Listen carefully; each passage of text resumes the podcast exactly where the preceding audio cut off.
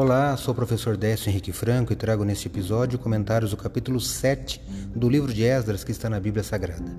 Este podcast segue o projeto Revivados por Sua Palavra, da leitura diária de um capítulo da Bíblia. Me acompanhe aqui, onde iremos ler toda a Bíblia. No capítulo 7, o rei da Pérsia, Artaxerxes, envia Esdras à Babilônia com uma carta um decreto autorizando o retorno de Esdras para verificar como estava Jerusalém, além de trazer muitos recursos para celebrar cultos ao Senhor no Templo de Jerusalém e nomear juízes por todo Judá. Destaco os dois últimos versículos do capítulo 7 do livro de Esdras, que é um louvor e oração dele, que leio na Bíblia, versão nova Almeida atualizada. O texto está assim: Bendito seja o Senhor, Deus de nossos pais, que deste modo moveu o coração do rei para adornar a casa do Senhor em Jerusalém, e que estendeu para mim a sua misericórdia diante do rei, dos seus conselheiros e de todos os seus príncipes poderosos. Assim eu me animei, porque a mão do Senhor meu Deus estava sobre mim, e reuni alguns chefes de Israel para voltarem comigo. Esdras capítulo 7, versos 27 e 28.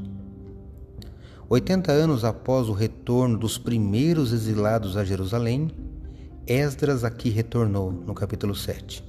Essa foi sua primeira viagem e levou quatro meses. O templo já estava erigido há 58 anos.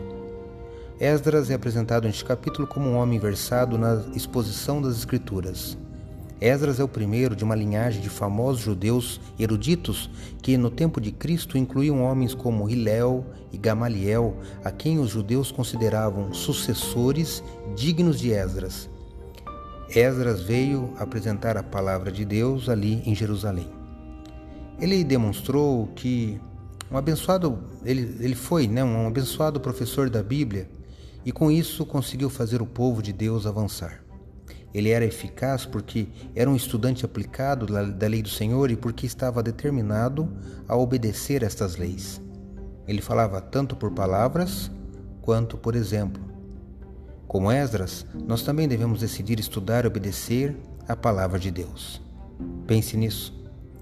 Acredito, como disse o salmista, que a palavra de Deus é uma lâmpada que ilumina os meus passos e luz que clareia os meus caminhos.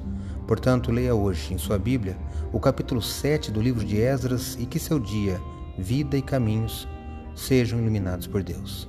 Um abraço e até amanhã.